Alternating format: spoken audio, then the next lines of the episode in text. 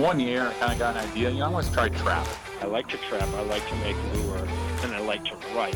Where can it go from here? I would be able to spend more time in the woods. I was losing money hand over fist trapping, but I didn't care. Getting the traps out there is the hardest part, I think, with them. I would leave the critters in the back of my truck in the high school parking lot.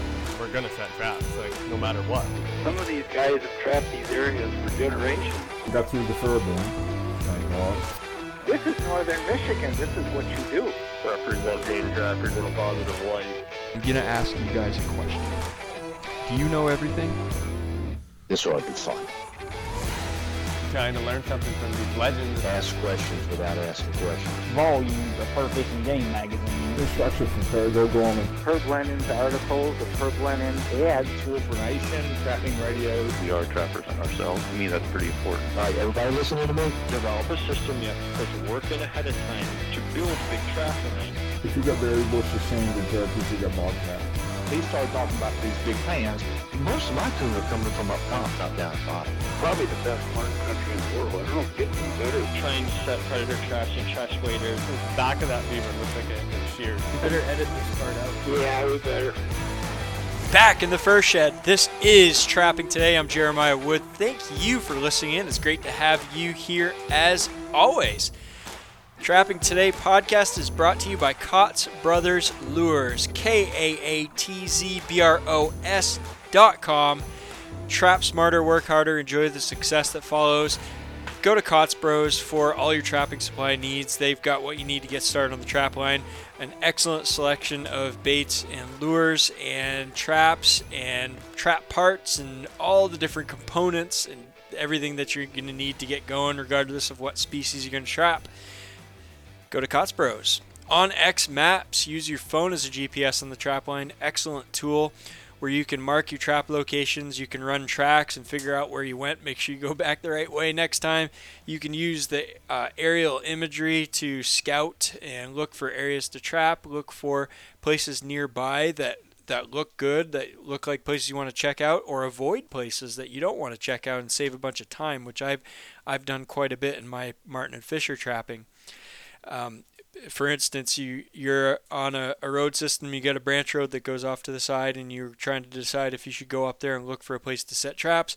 And uh, I'll open up onX and look at the aerial imagery, and if I see there's a couple of massive clear cuts there, and there's not much forest, and it looks like it's all mostly cut over, I'm gonna skip that road. And uh, if I see another area that looks like there's some dark timber and it looks pretty good, and and uh, maybe I see a stream, maybe there's a f- interesting feature on the land uh, that shows up in that imagery, I'll use that and decide to go there and check it out on the ground. So onxmaps.com, uh, use the code TRAP T R A P. Uh, for your first purchase at onxmaps.com to get 20% off when you check out. And we're brought to you by Trapping Today Store. Uh, get your trapping lures. It's uh, it's still uh, apparently trapping season most other places because I'm still shipping out lure regularly. And thanks for everybody who has uh, who has purchased trapping lures from Trapping Today Store. Also have books um, and some Trapping Today T-shirts. I think we have a few hats left. We got coffee mugs, so uh, check that out and uh, and uh, as always, appreciate your uh, business. Okay, tonight's episode, uh, this is going to be a pretty short one. I've been going back and forth on trying to figure out whether I want to do uh, one big long episode or a, a, short one and a long one. Uh, I've got a bunch of stuff hot in the hopper. The pipeline's a bit backed up, so I uh, I just have had a little bit extra time to do some some phone calls, and I and dig through emails and everything. And so I've I've got some material for I don't know I've, I guess counting tonight I've got four episodes that I probably could release this week, but I'm to try to spread them out a little bit. So I'm tonight I'm just to do a question and answer episode to try to catch up on a few of the pertinent questions that I I've gotten a lot of questions and and if you have questions or comments or feedback or whatever, jrodwood at gmail.com, J R O D W O O D at gmail.com. And uh, if it's a short answer, quick and easy, I usually answer answer it when I can ha- have the opportunity to. But some of them are just too long, and I I just uh, can't spend the time writing up a whole, you know, three or four paragraphs on uh, on answering questions. So some of them I just uh, set them aside in a folder in my email, and I uh, try to come back and, and answer them um, something like this in the podcast because I, I feel like it, number one, it's it's more efficient. Number two, I can give you a better answer uh, just by talking into this microphone than I can by trying to to uh, to write things up. And number three, it's possible there's other people on here that are listening that are interested in this these answers and, and can learn from them or uh, it can kind of get them thinking a little bit. And and as always, uh, trapping is one of those things. The more you think about it, the more you think about the little details, the more interesting and stimulating it can be, and uh, the more you tend to learn, even if the answer isn't the one you, necessarily the one you're looking for. So uh, we'll get into these question and answer. I just have three of them I'm going to do in this episode. And uh, before we get into that, I do have kind of kind of an announcement, I guess. I'm not. It's a pre-announcement. I'm not quite ready to announce. I don't think I'm quite ready to announce it just yet because it's it's still in the works. But um, I have a project that I am have started to work on, and I'm pretty excited about it. I think it's gonna I think it's gonna be really cool. I am.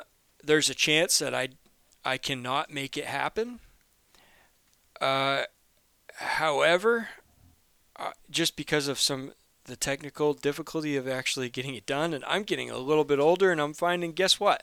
I don't learn things as fast as I used to. It takes a little bit more uh, to to try and uh, to try and learn new programs and new ways of doing things and and uh, creating things on in front of the computer here different software and different programs and stuff. So it, it is it's a little challenging. However, I mean it's never been easier to learn in terms of the all the tools are there. All er, there's answers and guidelines everywhere for you to find. You just have to uh, play with things and try to learn and read read through the stuff and then figure out which questions to ask and which things to search and then then try to uh, understand the explanations and then go through and do the things yourself and and try to retain and remember them. The re- retention part is what's been challenging for me. So I've got a bunch of little sticky notes when I learn to do something on this program I'm working with. Uh, I've been writing it down on these sticky notes and, and trying to uh, trying to hopefully help it sink in a little more. So the next time I want to do it, two days from now or whenever, uh, I don't haven't already forgotten how to do it. So I hope that uh, I'm going to be able to to learn this and become proficient enough to create the product. And I, have done this is a little different, um, but I you know I've done books. I've I've edited I edited all the books that I've published uh, myself, and I I had that was a learning process, uh, and, and I was able to do it. So it's all doable. Um, but this is a lot more complex.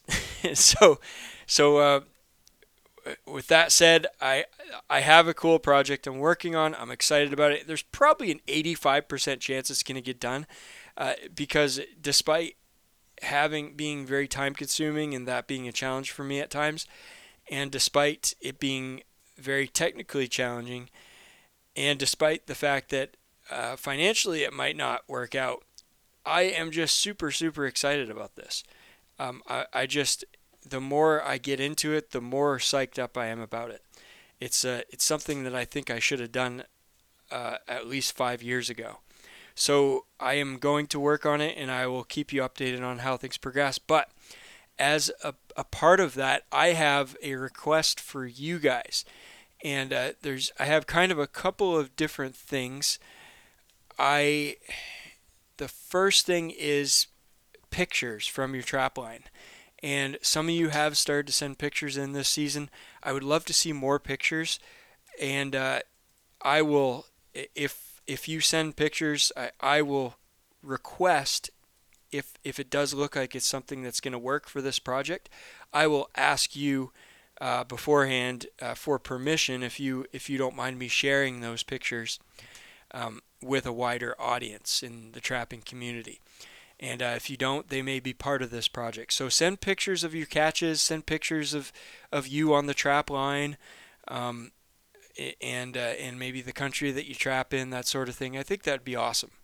So uh, send me those pictures, jrodwood at gmail.com, J R O D W O O D at gmail.com. And uh, the second thing is, uh, well, I guess maybe there might be three things. Um, if you have any tips, tricks, techniques that you have, you think are you know pretty unique that that you've learned in trapping and you want to share with people, send those to me as well. That would be great. It can be something very simple. It can be a little more complex, however you want to do it. That that would be excellent. Um, but the the biggest thing that I'm I'm looking for, and I'll ask for those more in the future, I think, if this all pans out. But the biggest thing that I'm looking for right now is uh, w- what I'm working on is a lot of it's going to kind of focus on more of the uh, the modern trapper, uh, guys and gals that are are sort of in the situation that I am, where you know there's no there's no fur market these days where you can make a full time living trapping. We all have all of us younger people have full-time jobs elsewhere. We're a lot of us are raising families. A lot of us have younger kids. Uh, and the the greatest, by far, the greatest challenge that you guys have, and I know this because when I did a listener survey a couple years back, it was far and away the greatest challenge that that you all had was was finding the time and managing properly managing time to uh, to get out trapping and and to make the trap line work. And so, so time management is our biggest challenge uh, as a group.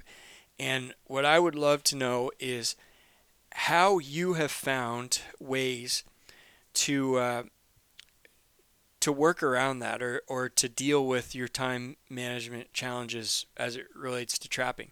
So, what are the, some of the things that, that you've done or you do to save time on the trap line or to make more time what are the things that you maybe have cut out of your life that used to take more time and now you're spending that extra time during trapping season out there setting traps and checking traps? Uh, are there are there certain um, things that you use? Are there uh, I don't know. Is, is there is there something uh, soft some software, something mechanical, something is you know uh, logistical in your life. Maybe, uh, for instance, some some people have trapping areas set up close to work because they they find that they can uh, check traps before and after work, and they can do that more efficiently because they don't have to drive way out of the way. They're they're already there um, as part of their commute. So things like that. What what is it that you've done? To uh, to try and deal with this time management challenge. And please send me those by email. I would very much appreciate that. And uh, I, that's all I'm going to talk about with that for now. Send me your pictures, send me your time management tips and ideas, and uh, I will, as things progress, I will let you know more about this new project. And uh, and I'm pumped, guys. I'm, I really am. I haven't been this excited about uh, a project in, in quite a while. So I was this winter I was kind of bummed out. I was trying to figure out, you know, I didn't really have a project that that I had underway, and I have a couple of book ideas, but I just really didn't have the the research and or the groundwork laid out to be able to get those done this winter uh, without you know making some major changes to everything else. So uh, this project I is something that I think I, I think I can do, and I'm really excited about it. So, uh, more to come on that. Okay, let's do some question and answer. First one is Connor from Ontario, new to trapping, recently decided to get into it. I love love hearing from people who are just just getting into trapping. It's really cool. Uh, Connor has uh, has a bunch of farm ground and marshes and, and places to trap. Um, but he's looking for some advice. He says, uh, I was hoping if you had time, if you could offer some advice to me. I've got roughly 30 acres of bush with two separate seasonal drainage creeks that run through them. I see muskrat slash beaver slash mink sign every year while deer hunting. Not sure exactly which it is. I have seen one live muskrat in the creek since we've lived here. I also recently found a few dugout spots on the creek bank that I believe are dens. There's no extra structure built on top of them, just a den dug out beneath the roots of some maples and ash along the creek bank. I was thinking these dens would be a good spot to set traps. There's also two separate culverts, one man made bridge, all of which I think would be a pinch point. If you have any insight on what I should be looking for, how to lay out my trap line, I'd love to hear it. Really appreciate all the content you produce. Thank you. Well, thank you, Connor. And uh, I'm going to try my best to give you just a few pieces of advice or my thoughts. Without seeing pictures of this ground or, or seeing this type of ground, it's really hard to speculate. But you've done a you've done a really good job describing it. Uh, minus minus having without having any visual, this was a pretty good description. So, I, you you you asked about the first thing was um, you're seeing sign, but you're not sure whether it's uh, beaver, muskrat, or mink. Um, you have seen the one muskrat, so that's a pretty obvious sign there that you've got muskrats in that area, which is which is good. Um, and what that typically means is is it's not you're not talking about a really high gradient stream necessarily. You're probably pretty low gradient, and you're it's marshy. Probably some cattails. Uh, typically, where where you see muskrats is areas where you have cattails or other marshy vegetation. Um, and and so let, us first talk about let, let's let's split things out in terms of, of whether you're seeing muskrat, beaver, or mink sign.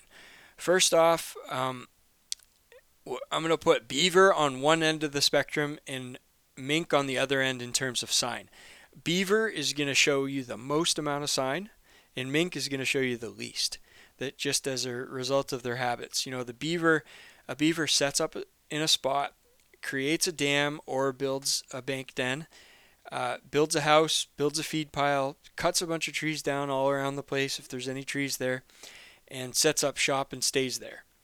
A mink is in a beaver is big, and beavers are typically going to stay in an area in family groups that are going to, depending on the time of year and depending on the group, is going to be sometimes you'll have a single beaver, but it's going to be typically anywhere from a, a pair to as as much as eight or ten beavers, and uh, an average is probably going to be five or six in in a, a beaver colony. So if you've got if you're just seeing a little tiny bit of beaver sign, that's not going to be a good spot to, to trap beaver, except maybe in the spring when you know they're moving really long distances. But for the most part, if you got a beaver sign in your area and they're close by and they're spending time there, you're going to know it. So they're they're gonna have, probably have a dam. They're, unless you're on a big river, then uh, then they're typically to be uh, a bank beaver. But they're to have a house that's to be very visible. It's to be capped with sticks and mud, and they're going to have all kinds of trails going up into the woods to cut down trees, and you're going to have all kinds of trees that have been been snipped off. Uh, it looks like look like someone maybe took an axe to him or took a pair of snippers to him, depending on the size of, of the vegetation and the trees. Uh, they're going to be cutting off stuff anywhere from the size of maybe your little finger all the way up to um, massive, massive trees that you can't even imagine why they'd want to cut down. so, uh, so that's going to be beaver. It's going to be pretty obvious. You're going to see trails moving from the water to the land that are going to be really visible. They're going to be slicked slicked off and muddy down near the water. Um, that's going to be clear. Um, mink are typically pretty solitary. They move long distances. They cover large amounts of ground to find food. Uh, that obviously varies depending on how uh, abundant the food source is in a particular area. But for the most part, mink densities are going to be quite low and they're going to be on the move and they don't tend to leave a lot of sign. So with mink, you're going to see probably uh, you're going to see a set of sets of tracks in the mud along the water's edge, and you might see occasional droppings. If you're if you're seeing uh, mink sign, you're you're not going to see a whole bunch of it. Um, however, what you're going to find is you're going to see sign that's probably made by other animals that mink are are trails and stuff that mink are using. Now, let's talk about muskrat. Muskrat are going to leave a fair amount of sign, but it's going to be different type of sign than a beaver is going to leave. So a muskrat is going to uh, feed on smaller vegetation. They're mainly feeding on roots from uh, cattails, or uh, there's a, a, bunch of other, um, like a bunch of other aquatic vegetation that they're going to feed. They're going to eat on the roots of.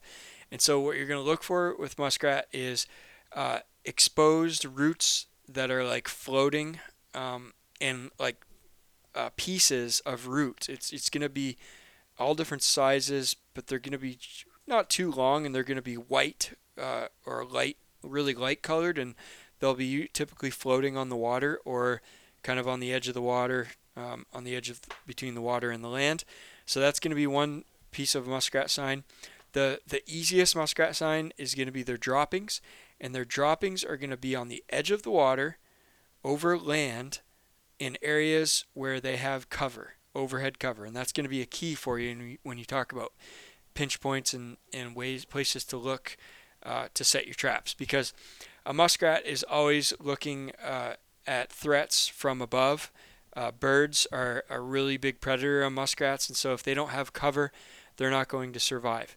And so if you go into uh, an area and you kind of walk along the bank of a stream and you find sort of a, a, a low open area that that's right on the edge of the water and it's got a little bit of cover like whether it's brush or a tree, a log or something. Sometimes it can be a bridge or at the edge of a culvert, an overhanging bank. Uh, you just look in that stuff and look at the little look for little trails and and look for droppings. If you see droppings, boom, you've got a muskrat spot. And that's where you're going to want to uh, identify those trails and set 110 body grips right in those trails. Um, the only case there is some, in some cases you may not see muskrat droppings and they are still there and that would be when you get a lot of rain and like really heavy rains can dis- cause those droppings to disintegrate uh, over just a short period of time. So uh, so don't be completely discouraged, but you can look for like a lot of times they'll have droppings on top of rocks and uh, you can you can look for sort of smeared droppings that have kind of fallen apart, but they've smeared. There's like a brown smear. It's like it kind of sounds nasty, but just brown smears on top of the rocks uh, that are, are old muskrat droppings that kind of broke apart. So uh, so yeah, that's it, If if the droppings too, you're gonna see. Just uh, look online for pictures of muskrat droppings. They're they're pretty obvious uh, pretty distinct uh, from from mink. So that they're gonna be like like uh, uh they're gonna be sort of like oval cylinder type shape. I, I can't really describe it good, but they're not gonna they're gonna be shorter and fatter than like mink. Mink dropping is gonna be a lot, a lot longer and uh, long and narrow. So um, yeah, that's that's what you're gonna look for um, for for beaver, muskrat, and mink. So based on that information, if you, you look back through your sign, uh, I think you'll get a much better idea of what you're looking at. Now you you say you uh, I'm thinking you're you're mainly seeing muskrat sign, um, dugout spots on the creek bank that you believe are dens. Now, uh, n- and you say there's no structure on top of them. So uh, if it's a small dugout spot, like the width of maybe your clenched fist, or the width of a, a body grip trap, like five inches wide, um, that's that's muskrat. That's that's a muskrat den, and if that goes back into the bank a ways, um, sometimes you can look at a distance and you say, "Oh man, there's a there's a hole in the bank there," and it is very deceiving when you actually go up to the bank and you look in and you try to stick your hand in. It's only like three or four inches deep, and there's it's just kind of dark and shadowy, and it looked like a den, but it wasn't. Um, and and uh, that happens a lot of times. Uh, you can have erosion from high water in the springtime.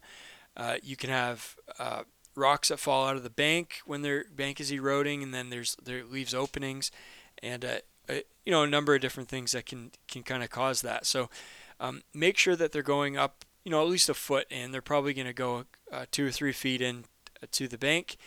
and uh, if if you, those if you can confirm that those are, are actual you know pretty long cavities, you're probably looking at some muskrat dens.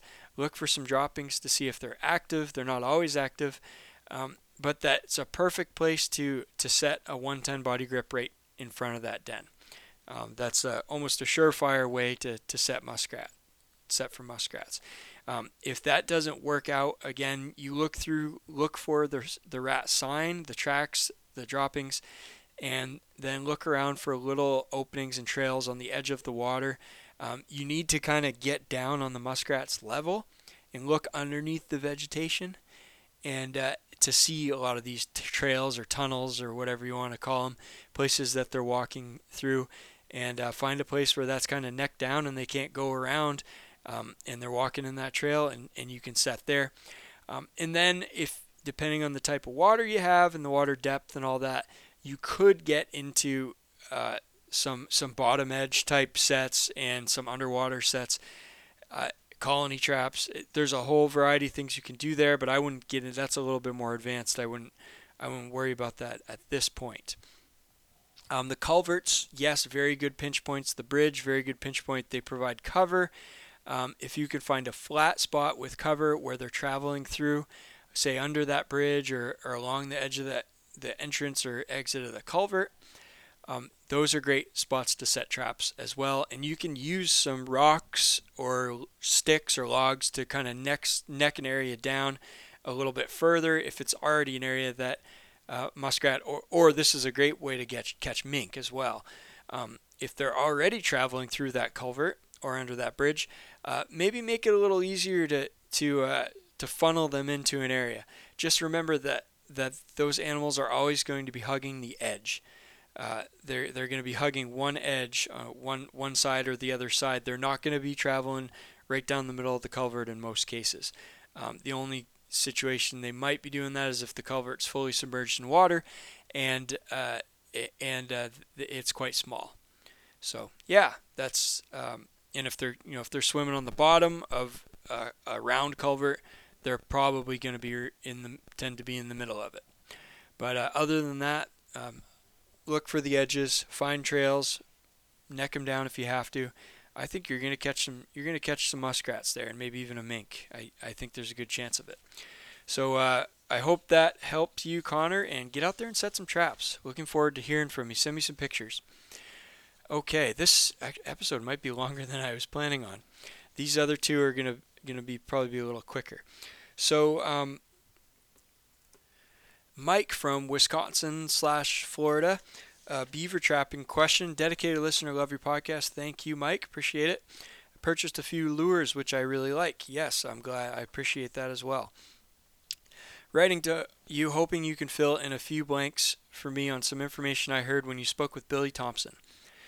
Um, I trap beavers in Wisconsin and, and am intrigued by Billy's methods. I know he likes TS 85s, but how does he fasten them? Drowning rigs?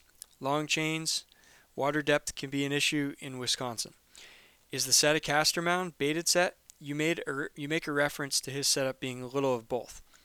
Your interviews with Billy are my top favorites. He sounds like a nice guy. Really appreciate the advice. Keep up the great shows. Thank you, Mike. Billy is a nice guy and he's a good guy. He he really is. Um, I I have enjoyed getting to know him, and uh, he's one heck of a trapper.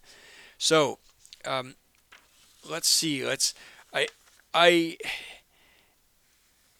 in the past I would be much more nervous to share this information, but Billy is getting along in years and he's still trapping hard, but he doesn't mind sharing information. He's he's been he's really good about that. I mean, that whole culture of that his generation was never about sharing anything of their trapping secrets.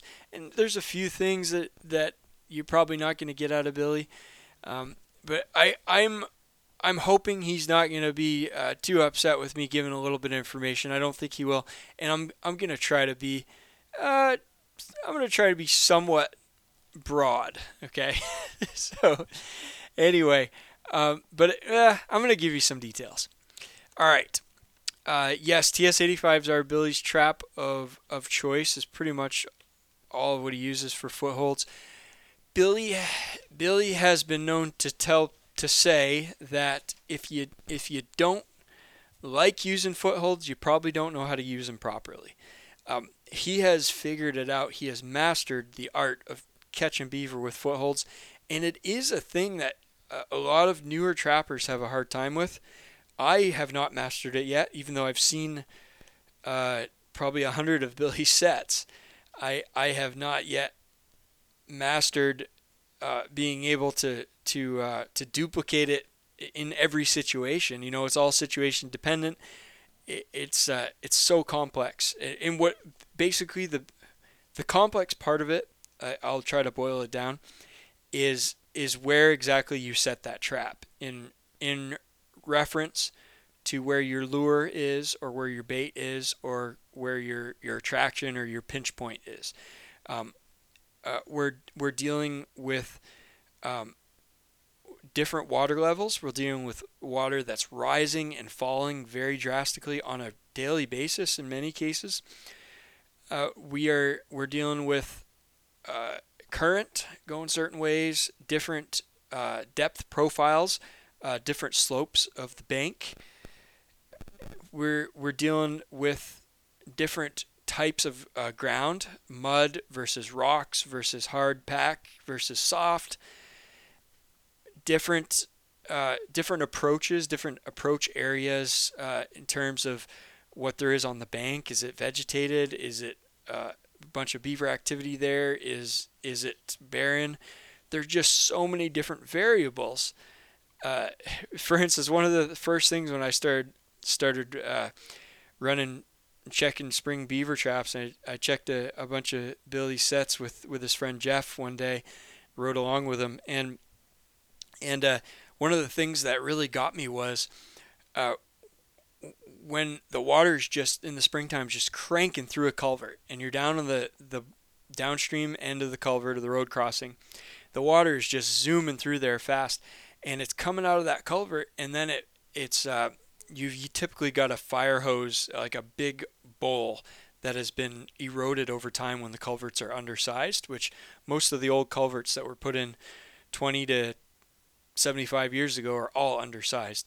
And so they've caused all kinds of erosion at the at the downstream end of the culvert. And there's this big pool, and that pool is like you know it can be three times the width of the stream, and you'll have a big whirlpool there and the water is going one way down through the culvert and then it's hitting the bank and it's coming backwards the opposite direction of the bank. And so the, like if a beaver's traveling downstream if it happens to go through the culvert, which a lot of times they don't, a lot of times they climb right up, go over the road and go back down. They they do not want to go through those culverts a lot of times. Uh, other times they do. But um, if that beaver's shooting down through that culvert, it's not going to be able to go approach your set that's right below the culvert because it's going at such a velocity it's not going to fight the be able to fight the current to to get back. So it's going to ride that current down toward the lower end of the pool and then hit the back eddy and then drift back. And so you got to think about that in terms of where where your scent is traveling uh, what what the wind direction is, uh, the water current that's carrying that beaver, and when it's going to intercept your scent, and then when it's going to want to uh, to tack over towards your your spot on the bank. Uh, it's just it's it's incredible how it can be so simple and so complex at the same time. Trapping's just like that. So um, the the and then the other thing with the the footholds, uh, the location of the foothold itself is um, how off center do you want it? You know, beaver doesn't have a leg in the center of its chest; it's got one on each side, and so uh, you're going to be off center from from where the nose is going to approach to the set for sure. Um, but do you want that to be which side do you want that to be on? How are you going to get the beaver to put that foot down? Uh, that is a trick that I won't I won't share with right now. I don't think um, we got to save a little bit. Uh, and which foot's going to go down? That's a, that is a thing. I don't know if anybody's figured that out. Uh, and then, do you want a front foot or a back foot catch? And then, uh, your water level might drop six inches overnight. So, uh, do you want to set what what Billy talks about a lot? Is a really good idea. Is uh, when the water is is coming down, set for a back foot catch, hind foot, because if if the water drops low enough that if you have already set for a front foot catch and the water drops drastically overnight or the ne- or the couple days in between checks, your trap's out of the water and it's not catching. Uh, one of the things that Billy has said, and, and um, I've heard this from other people too, is uh, a beaver will almost never, ever step on a trap on dry land when the water has come down. I'm I'm not entirely sure why. Uh, I don't I don't think they're they're trap shy. Uh, they'll go through a 330. A lot of cases outside of the water. We don't we can't do that anyway here in Maine, but other people do it in other other states. Um, but they first that if that trap's out of water, your chances are are almost none to to catch that beaver, in, in my opinion. Um, but if you had set that for a back foot catch, and that water drops, um, your trap is still fit, it's still trapping for a front foot catch. It's still available there underwater to catch a beaver in the front foot. It's not going to be as high percentage set because you're going to have a longer approach to the actual bait or lure where they're coming out of the water. So um, there, there's a and your your other your your guide sticks and all that stuff is is not going to be working the same way either. But uh, regardless, that that is uh, just one of those things that that goes into play. So, uh, but the question that Mike, it's a long way around the barn to answer your questions here. Um, uh, how do you how does he fasten them? So, and and he asks about drowning rigs or long chains. So all all of his sets are on drowning rigs, and it's typically what he's doing. And you know, a lot of times what I've done is is you have your your drowning bag in the water, and then you have your your anchor point up on the bank where your trap is. And I, a lot of times I'll I'll pound a stake into the bank, uh, and and anchor my slide wire, the top end of my slide wire with that stake. But Billy Billy is long lining and he's setting a lot of sets and he's like 73 years old and I mean it's a lot of pounding to to do that at at the majority of your sets. So what what he typically does is he finds uh, a location along the shore, along the bank near his set that has a, a tree or a shrub or something solid that he can wire to, and and he's wiring to that, and he he tends to to use a, a slide wire that is an actual wire as opposed to a cable. Um, and the reason for that is, uh, you know, cable can, tends to get kinked up all the time. Uh, I use cable. I prefer cable because uh, it is more rugged. I have more confidence in it. Uh, it's not going to break, and I don't catch too many beavers to where you know I always have plenty of uh, lengths of cable in the truck extra, and I've got a bench swager, and I, I make a bunch of it. It's pretty easy, and so I don't mind. I get it kinked up. I can throw another one on. Um, but he's he's rigged up with a lot of wire. Um, I think mainly because it's cheaper. Um, but he's got you know a, a, slide lock that's on the end of his trap chain, that's uh, run on that wire. The wire is or cable. Some case sometimes he'll have cable too.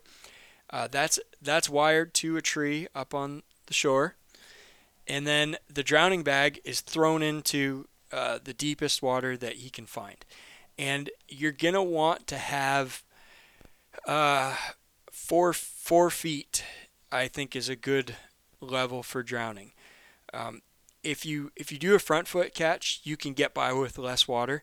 And and for you in Wisconsin with water depth being an issue, I would say you're going to want to try to try to go with a front foot catch um, because uh, it just doesn't take that much. There's not that much distance between a beaver's foot uh, and and his nose, and, and, it just doesn't take that much water to get the job done. But uh, if if you're you get a hind foot catch, um, which I think I can't even remember. I I a lot of trappers prefer the hind foot catch. I think that's probably I, I would have said before that it's 50-50, but there may be more that prefer the hind foot. But if you do a hind foot, you gotta have a lot of water. Um, and you're gonna have cases occasionally where maybe you're you don't have quite deep enough water, and you do catch a hind foot, um, and it, it's not. It, what I would recommend is if, if you're not confident and, and you're not going to go out there with a measuring stick either and, and measure the water depth and make sure you know uh, if you have there's so many variables. Like if you have a lot of current, you can get by with less water. Um, if you have no current, then you're going to need more water. So things things to think about. Um, but it, you're you're probably going to make a, a mistake here and there, and you're going to have a beaver that's that's looking at you when you get there and you got to shoot it. Um, that that happens. Even when you set it up perfectly, uh, the slide wire could get hung up. I mean, the the objective, as always, is to uh, dispatch that beaver immediately, have it dead underwater, hiding out of sight of people, and uh, and quick, humane, done uh, as in every situation. But it doesn't always work that way. So um, the, the just uh, I would not set in a situation if you don't have confidence or if you've if you've learned after a couple of catches that a place like that is not going to effectively dispatch a beaver. Um, but yeah, so and then finally, uh, I'm going to talk about the the drowning bag um, on the other end of the the dr- slide wire, and then because I haven't the next question, the last question here, we're going to answer has to do with that. So I'll talk about that later, um, just a minute.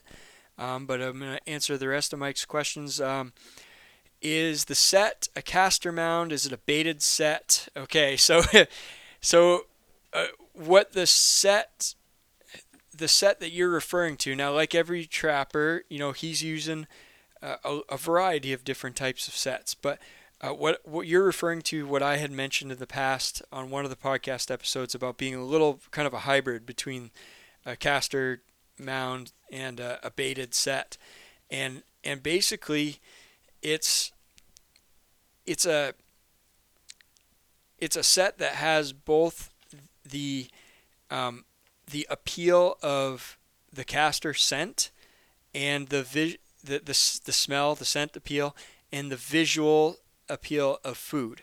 And so he's using uh, a castor-based lure or uh, or an oil oil sac oil-based lure, and which, by the way, works eh, very effective. Um, I think just as effective as castor in some cases and it's a good change up. So keep that in your back pocket.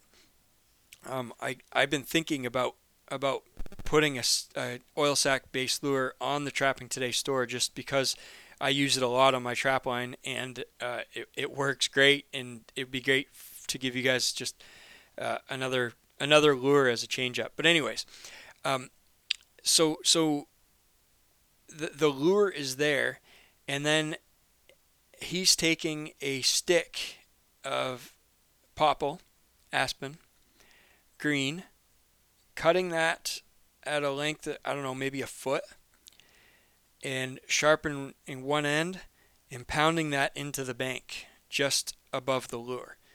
And you could shave a little bit of the bark off there so it's a little bit white there and the beaver can see it.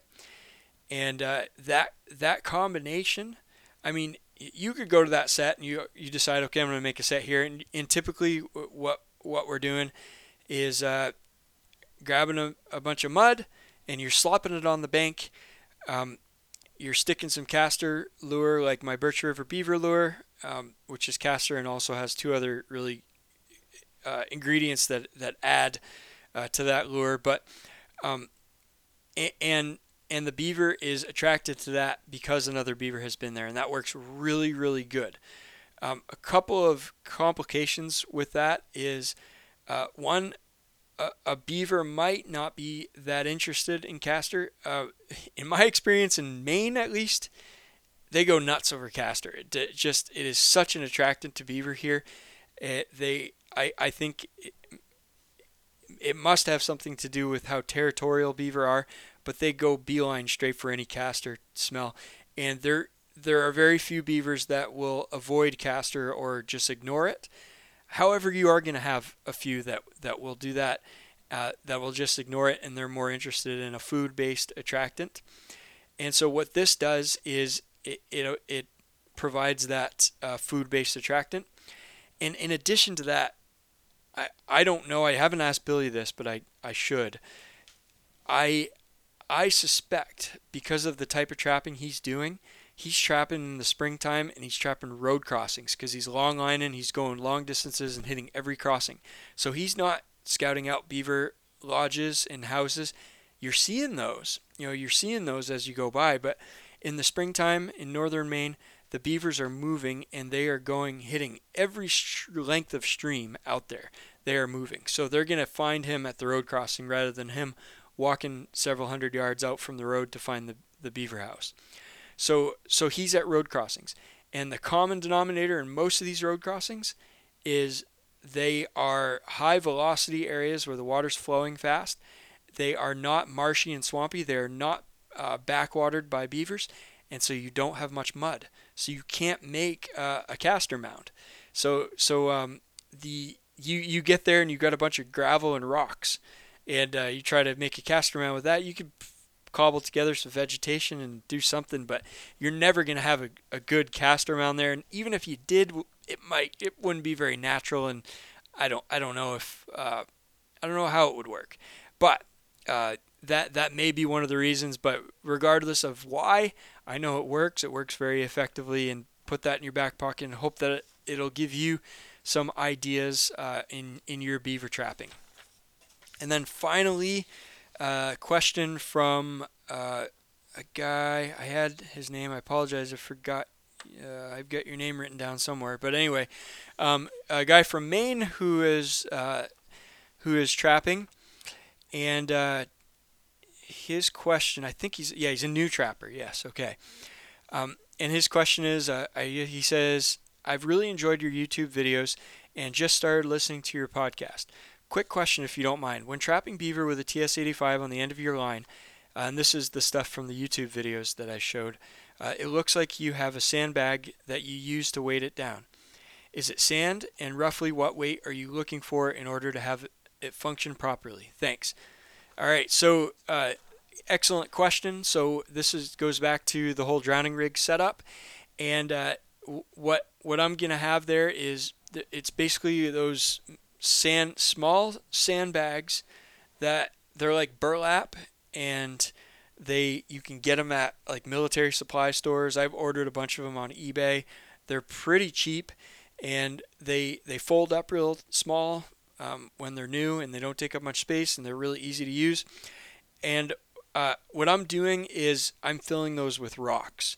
So basically, the places that I'm trapping, uh, it, it's no it makes no sense to get out, get a shovel, and uh, and dig up some. We don't have much sand to begin with.